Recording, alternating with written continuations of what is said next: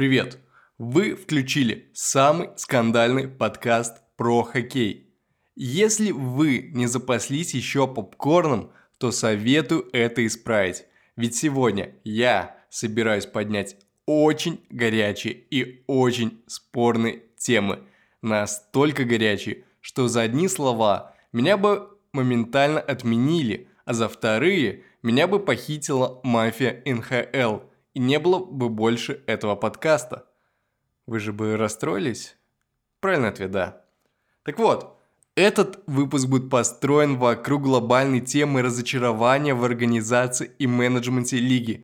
Я вижу несколько вещей, которые вредят хоккею и убивают его потенциал. Такие вещи не должны замалчиваться, и мы как фанаты должны о них говорить.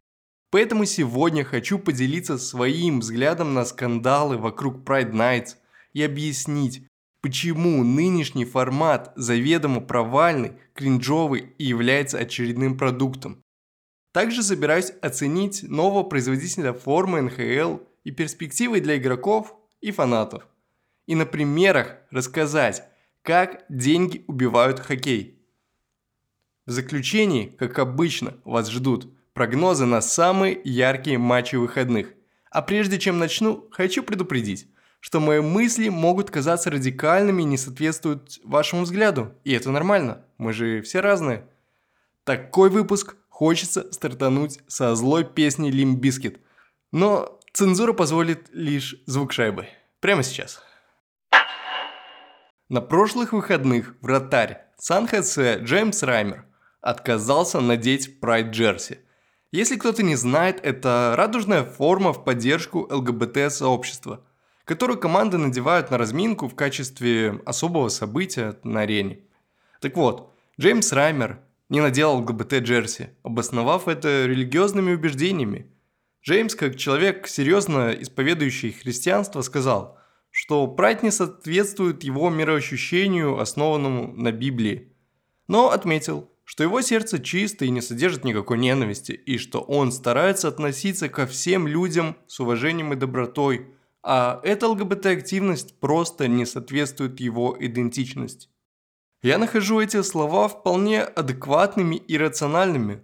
В них есть ноты самопознания, там нет никакой ненависти. А надел или не надел он или кто-либо, мне все равно. Я же на статистику ожидаемых голов Раймера пришел смотреть. Вот только другие так не считают. И после отказа Раймера надеть джерси такой медиахейт пошел. Игрока начали травить по всем фронтам, посыпались запросы о разрыве контракта и тотальной отмене. Только из-за того, что игрок отказался делать то, с чем себя не отождествляет, во что не верит. А абсурднее всего, что все это идет на фоне его слов – про отсутствие ненависти. Пресса и ЛГБТ-комьюнити за эти дни произвели больше ненависти, чем Раймер произвел, наверное, ну, за всю свою жизнь. Западные журналисты писали о непозволительности таких действий и о разочаровании в игроке. Президент хоккейных операций Питтсбурга Брайан Бург выдал телегу о том, что эти джерси созданы для того, чтобы показать открытость и инклюзивность хоккея, что игрок, носящий цвета Pride, в первую очередь не поддерживает какие-либо ценности, а говорит, что здесь мы все рады. В общем, за эти несколько дней было сказано столько, что в Твиттере было невозможно найти какую-либо аналитику и информацию по матчам. Одни скандалы. Там еще в четверг братья Сталы не надели Pride Джерси, тоже объяснив это религиозными взглядами – Плюс еще Чикаго отменил свой воскресный Pride Night, объяснив это тем, что в команде есть российские хоккеисты, которые своими действиями надеть джерси могут попасть под новое законодательство РФ о пропаганде ЛГБТ, и что ради их безопасности клуб решил не проводить это мероприятие. Хотя по факту это просто клуб боится, что ребята не наденут свитер, как это сделал Проворов, им придется запускать антикризисный пиар, потом оправдываться, что-то мямлить на камеру, а потом выслушивать от прессы. Поэтому Чикаго сыграла на опережение и отменила мероприятия, прежде чем отменили их.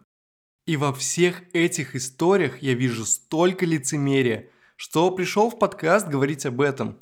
Сначала я думал, ай, пофиг на эти повесточки и скандалы, лучше сфокусируюсь на матчах и аналитике, а потом понял, что вот все это мешает сфокусироваться не только мне, но и игрокам. Весь дискурс ЛГБТ стал настолько токсичным, что он прямо сейчас влияет на мой любимый спорт. Хоккеистов травит за их решение не поддерживать то, во что они не верят. И делают это в основном не фанаты, а как обычно активисты, которые хоккей смотреть не смотрели, но как только появился повод, так они сразу же прибежали и начали кричать громче всех. Да, так было всегда и во всех сферах. Недавно вышла игра про Хогвартс и волшебный мир. Ее запуск сопровождался таким абсурдом со стороны трансактивистов, которые призывали не покупать игру лишь потому, что мир создала женщина, которая никакого отношения к игре не имеет, но когда-то там она высказалась негативно против транс-людей. Кринж полный. И в этот раз было все то же самое. Набежали активисты и вместо любви, о которой они так часто заявляют, выдали лишь ненависть. Как я понял, что это активисты? Да просто я в Твиттере открывал профиль и смотрел, есть ли что-то там о хоккее. Ведь фанаты как минимум подпишутся на клуб или новостные издания. И ой, какая неожиданность! У большинства комментаторов что я проверял, ничего о хоккее не было. И ладно бы с этими активистами не всегда кричали больше всех и всегда устраивали действия ничем не лучше, чем крестовые походы. Но проблема в другом. Она в том, что их действия оказывают влияние на хоккейные издания и лигу. И как результат мы получаем тысячи социально одобряемых статей, где журналист ретранслирует позицию, в которую он сам не верит. Вот вы как думаете, мужик 50 плюс лет, что воспоминаниями о лучших днях находится еще где-то во временах с сегрегацией цветных людей, будет сопереживать этому бесчисленному количеству букв после ЛГБТ? Кажется, что нет. Особенно в сфере спортивной журналистики – мы тут не оперы и изыски искусства рассматриваем. Мы смотрим, как одни беззубые мужики гоняют кусок резины по льду с другими. В такой ситуации типичный журналист лишь отрабатывает повестку и создает медиашум, вместо того, чтобы думать об игре и игроках. Ведь скандал всегда приносит в разы больше внимания больше внимания – это больше рекламы можно продать, а это больше денег. Сама по себе вот идея Pride Night – это не про равенство, не про инклюзивность, это очередное лицемерие и продукт. НХЛ – это бизнес. Такие мероприятия позволяют продавать больше мерча и атрибутики, ведь фанату предлагают новые эксклюзивные джерси, футболки, кепки – это лимитированные тиражи, которые коллекционеры и так скупят независимо от того, каких они там убеждений придерживаются.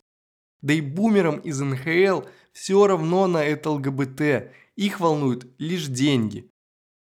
Также все равно большинству хоккеистов не потому, что они там хейтеры, а просто потому, что их мысли в первую очередь об игре. А какое там джерси их просят надеть, по большому счету все равно – не ради этого они выходят на лед.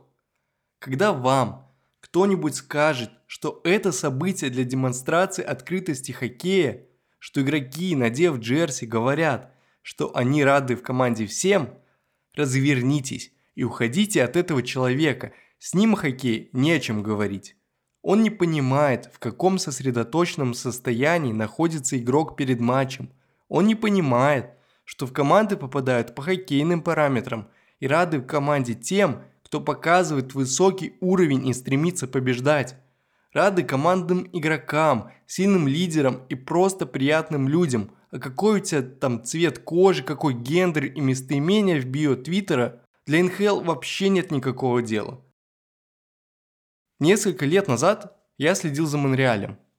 И я вот что-то совсем не помню, что кто-то что-то плохое из игроков когда-либо говорил про Макса Доми. Парень работает на льду и вне, чтобы стать лучше, а каких он взглядов придерживается, никому не интересно. Не стоит делать скандалов из игроков, что поддерживают или не поддерживают какое-либо движение. Стоит смотреть хоккей и стремиться делать его лучше. Весь мой этот хот-тейк для того, чтобы сказать, что нынешний формат Pride Nights не работает и вредит лиге.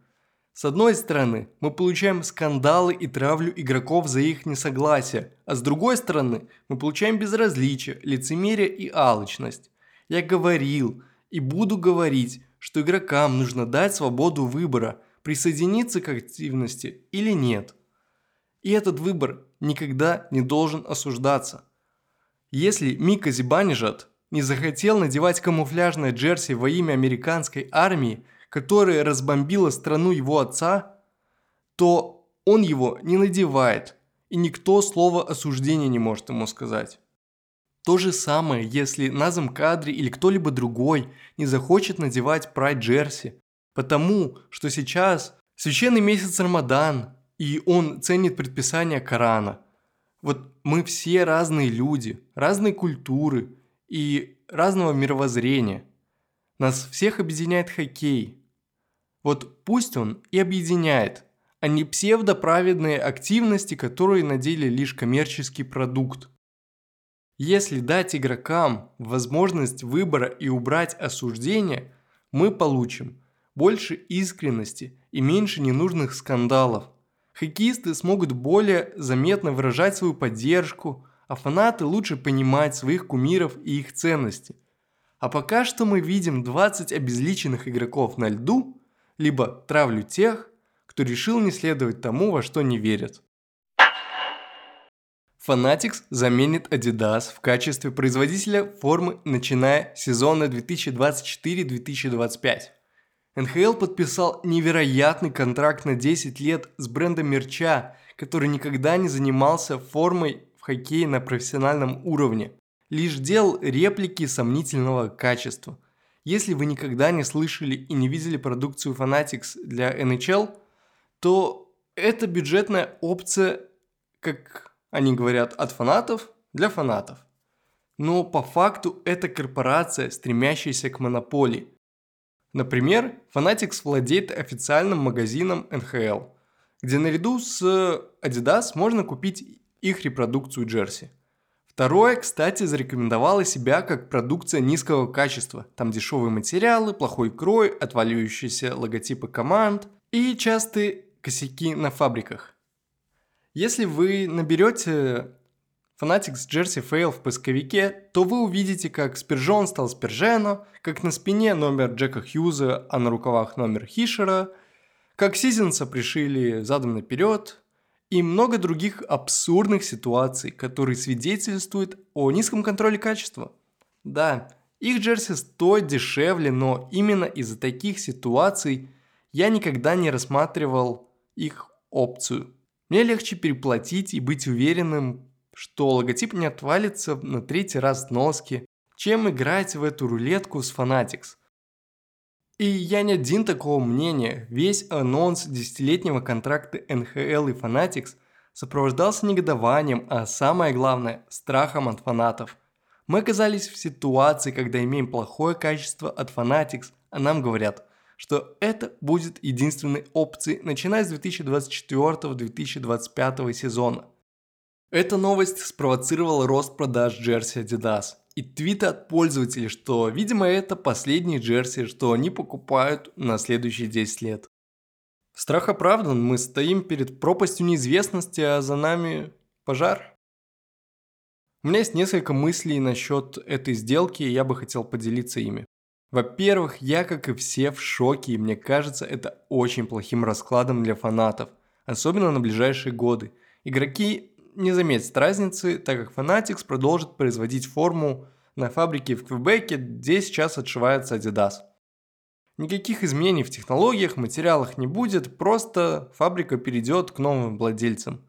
Fanatics же говорит, что их эксперименты начнутся лишь э, не раньше 26-27 сезона. Плюс Fnatic уже давно поставляет игрокам брендированную одежду, в которой они ходят по арене, там на тренировки, в спортзале и на пресс-конференции. И никто из них о качестве одежды вроде бы и не жаловался. Кстати, есть еще интересный факт, что Fanatics несколько сезонов производит форму для бейсбола, но наносят патч Nike. С качеством там вроде все в порядке.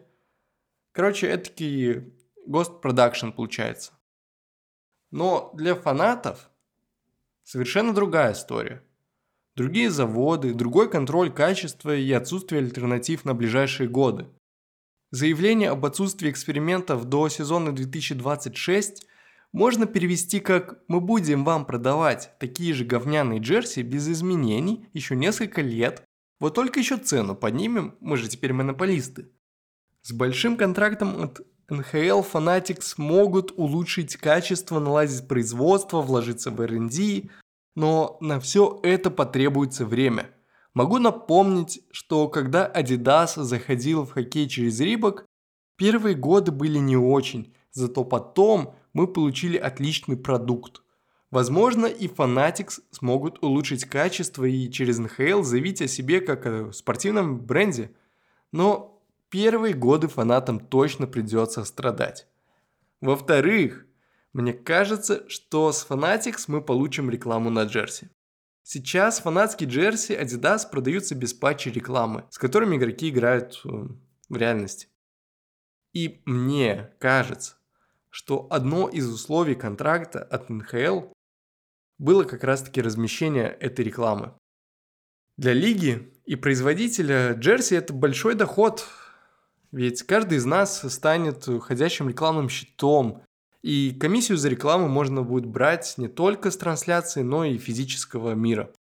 Для фанатов это еще один уродский патч, надеюсь, который отвалится так же быстро, как и отваливаются логотипы. В-третьих, сделка между Fanatics и NHL на 10 лет – это шаг в сторону монополии, а где монополия, там и регресс. Зачем компании стараться, когда конкуренции нет? А фанат поставлен просто в безвыходное положение. Не удивлюсь, что в условиях отсутствия конкуренции они оптимизируют какие-то производственные процессы, и качество упадет еще больше. Куда уже еще больше? Хоккей – это бизнес, и меня пугает, что топы НХЛ на протяжении многих лет принимают решения, думая лишь о своих доходах и совершенно не слышат фанатов. В целом, я вот вам сейчас говорю в этот микрофон, чтобы быть услышанным и заявить, что я недоволен и хочу изменений. Хоть головой я понимаю, что от бумеров изменений не стоит ждать. Их дряхлый мозг способен лишь на деменцию, а не на прогресс. Гэри Беттмены и Ко живут mindset ом увеличим цены, но снизим затраты. Вместо «сделаем лучше, порадуем фанатов». Так что не стоит удивляться, что аудитория хоккея с каждым годом лишь падает, а НХЛ заключает все более и более абсурдные контракты, которые потом все хоккейное сообщество поносит. Кстати, об абсурдных контрактах. У меня есть еще один пример, как деньги убивают хоккей. Это контракт с телеканалом ESPN на 7 лет. Минутка контекста. Раньше ESPN освещал хоккей и был особенно популярен в 80-е и 90-е. После локаута 2005 года канал отдалился от хоккея, перестал его освещать, но вновь вернулся в НХЛ в 2021 году с очень жирным контрактом – получив эксклюзивные права на некоторые матчи. Как это сказалось на фанатах? Во-первых, качество трансляции ESPN просто ужасно. Постоянные ляпы в инфографиках и некомпетентные комментаторы. С комментаторами тут вот какая история. У ESPN часто независимые комментаторы, то есть это люди, которые не имеют никакого отношения к играющим командам. Они не знают составы, они не знают внутренней кухни и интриг. А самое грустное, что они не сопереживают и комментируют без эмоций.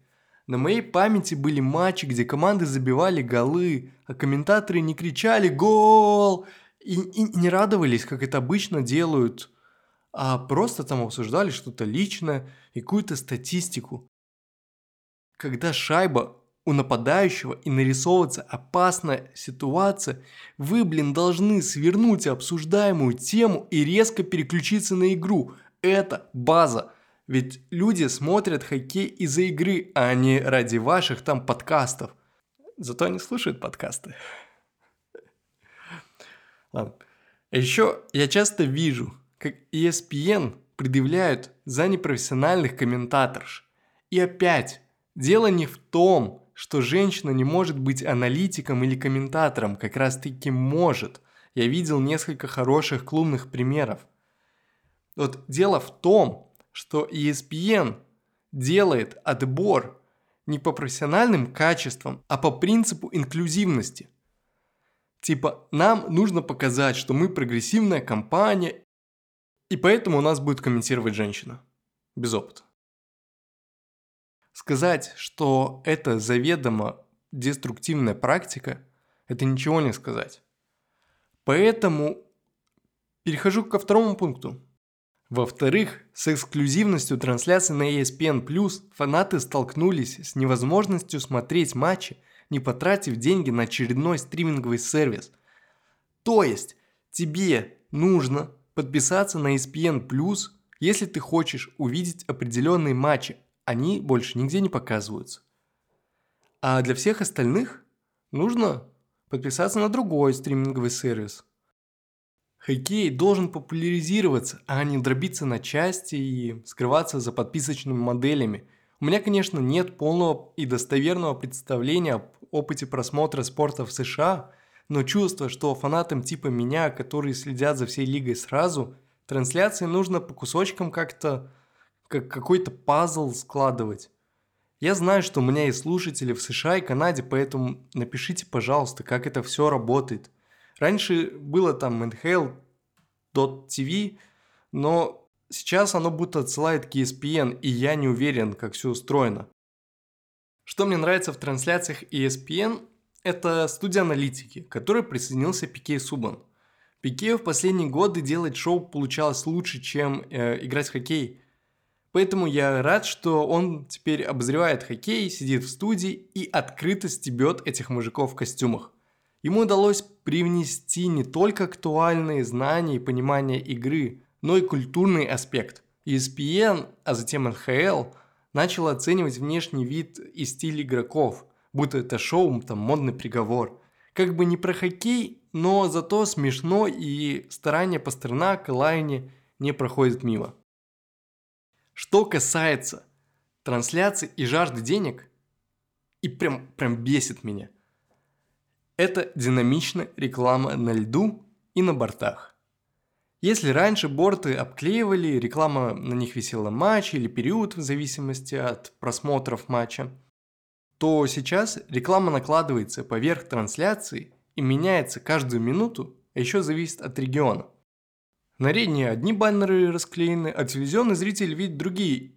И проблема в том, что хоккей это контактный вид спорта, и эти баннеры и эта графика лагает, когда идет игра у борта. Некоторые части хоккеистов бывают просто пропадают, и складывается ощущение фейковости, будто смотришь не настоящую игру, а багованную видеоигру НХЛ.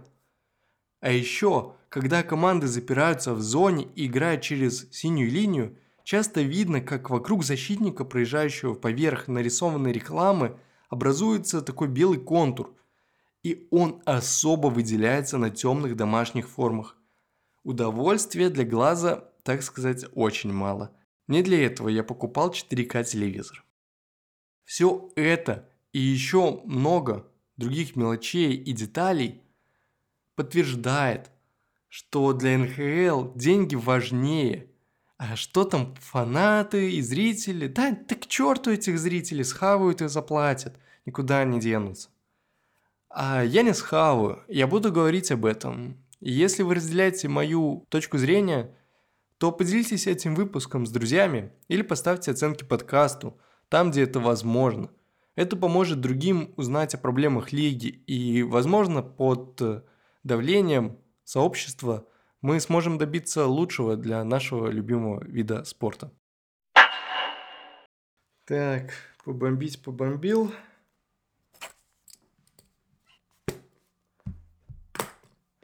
Давайте перейдем к анализу самых интересных матчей выходных.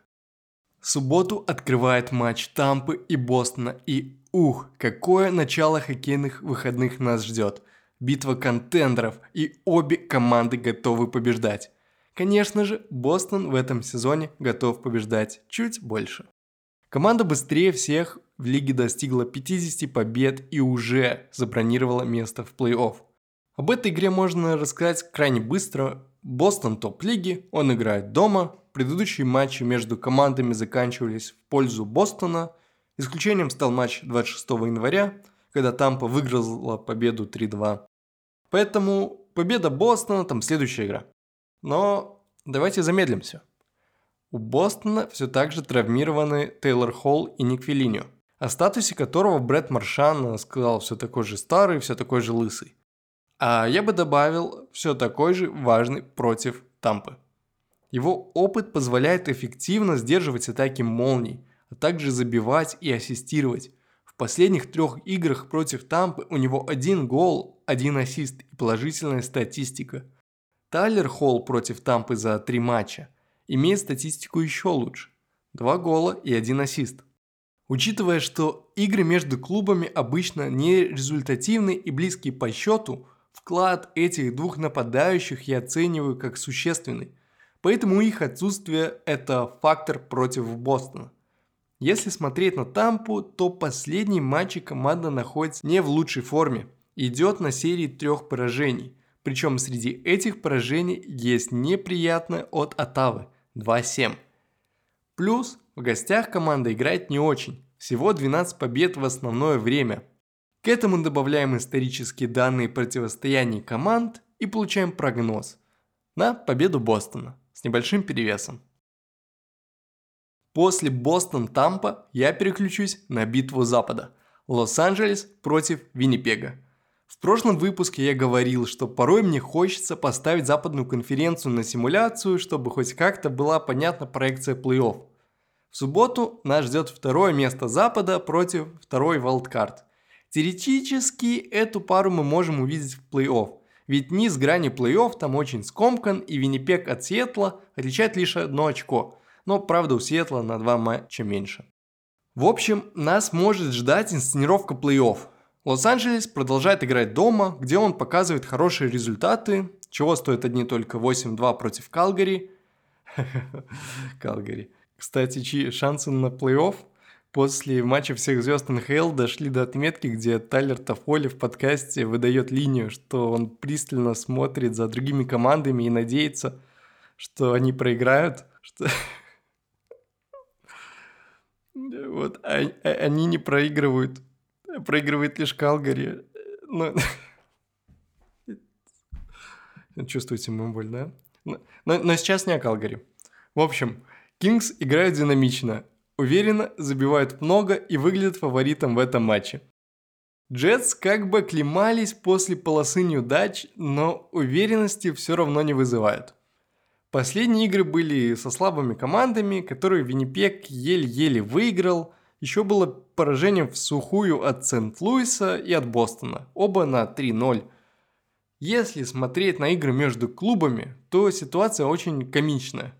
Обмен победами в этом сезоне с похожим счетом 5-6 и 6-4. И в прошлом сезоне 3 матча на 2-3. Прям хочется взять и поставить на 3-2 или 6-4 в пользу Лос-Анджелеса. Но кажется, что в этот раз разрыв будет больше и довольно большой тотал, учитывая форму Кингс. Победа за Лос-Анджелес. В субботу будет еще матч Нью-Йорк Рейнджерс против Флориды Пантерс. Рейнджерс будто послушали подкаст про хоккей, подсобрались и выдали два безумных матча. 6-0 против Питтсбурга и 7-0 против Нэшвилла. Недавние игры против Каролины были довольно близки. Одну из них Рейнджерс удалось выиграть, что является, кстати, хорошим бенчмарком. Флорида тем временем умудрилась проиграть Филадельфии 6-3 и Торонто 6-2. В неплохой форме находится Мэтью Ткачук, но тащить на себе команду все время не получается. Из положительных сторон Флориды это более уверенная игра Сергея Бобровского и повышенная мотивация. Команда находится в одном очке от Wildcard, поэтому в матче против рейнджеров будут стараться набирать очки – Хочется поставить на волю Пантерс и их домашние стены, но игру ожидаю очень близкой, если защита Флориды не посыпется и вратари не начнут подводить. Правда, такое случалось довольно часто в этом сезоне, но хочется верить, что в этот раз обойдемся без таких проблем и увидим конкурентный хоккей. Рисковая ставка на Флориду. Параллельно матчу с Флоридой будет идти игра с другим Нью-Йорком – Айлендерс встретится с Сейберс. Этот матч мне кажется интересным в контексте Wildcard.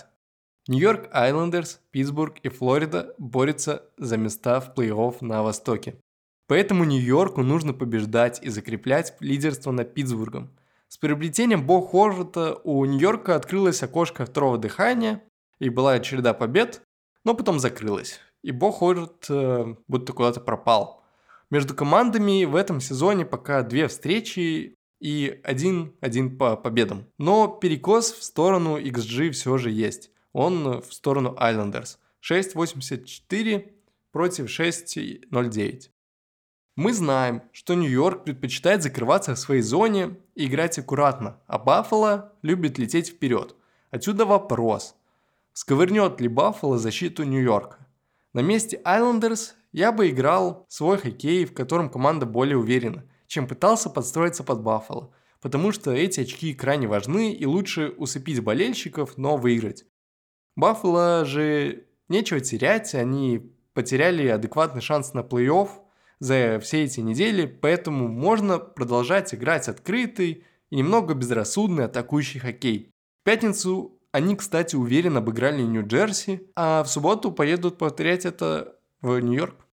Учитывая обстоятельства для Нью-Йорка, это я про важность очков и игру дома, меня сначала склоняло в пользу Айлендерс, но после проигрыша Коламбусу в эту пятницу, где-то на воротах тогда стоял кандидат на Везину Илья Сорокин, хочется все же отдать предпочтение Баффало.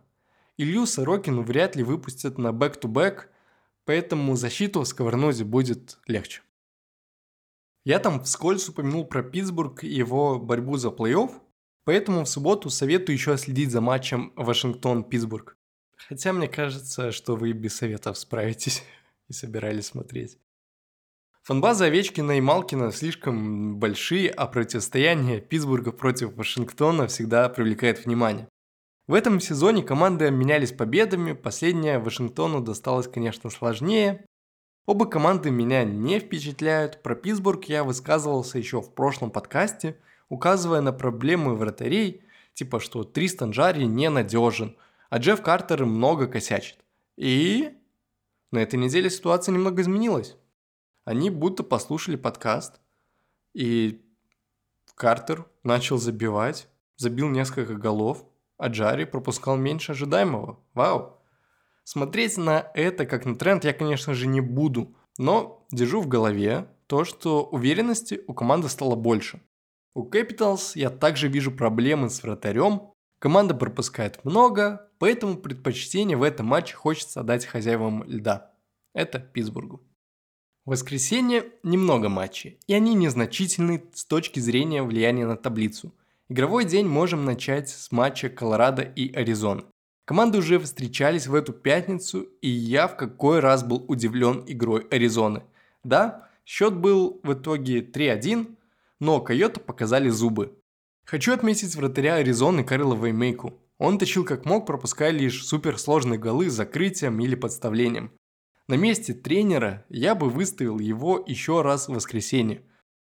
А мой новый любимчик Клейтон Келлер продолжает бить рекорды франшизы и отличается в каждой игре. Идя вторым, кстати, по очкам после Макдэвида, если считать с февраля.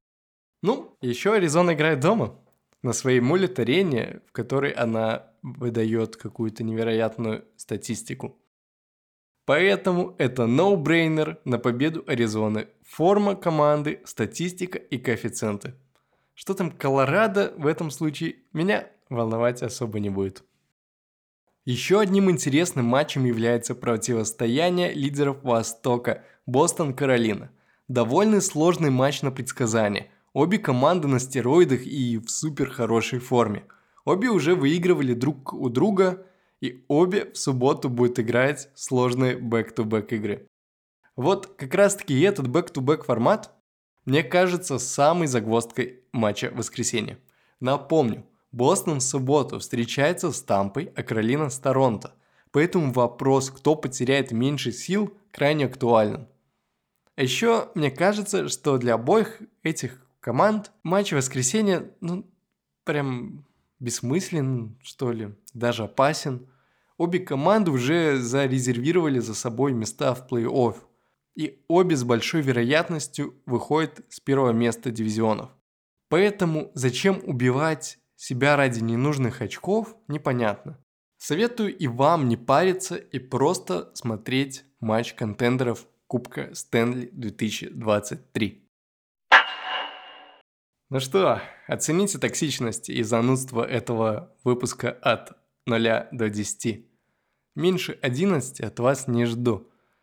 Хотя если дослушали до этого момента, лучше оцените подкаст. Не поленитесь и тыкните уже на эти звезды – это поможет алгоритму понять, что здесь интересно и что нужно вывести подкаст вверх. И наше хоккейное сообщество станет еще больше. Спасибо, что дослушали. Это был подкаст про хоккей. Меня зовут Евгений Загорский. Пока.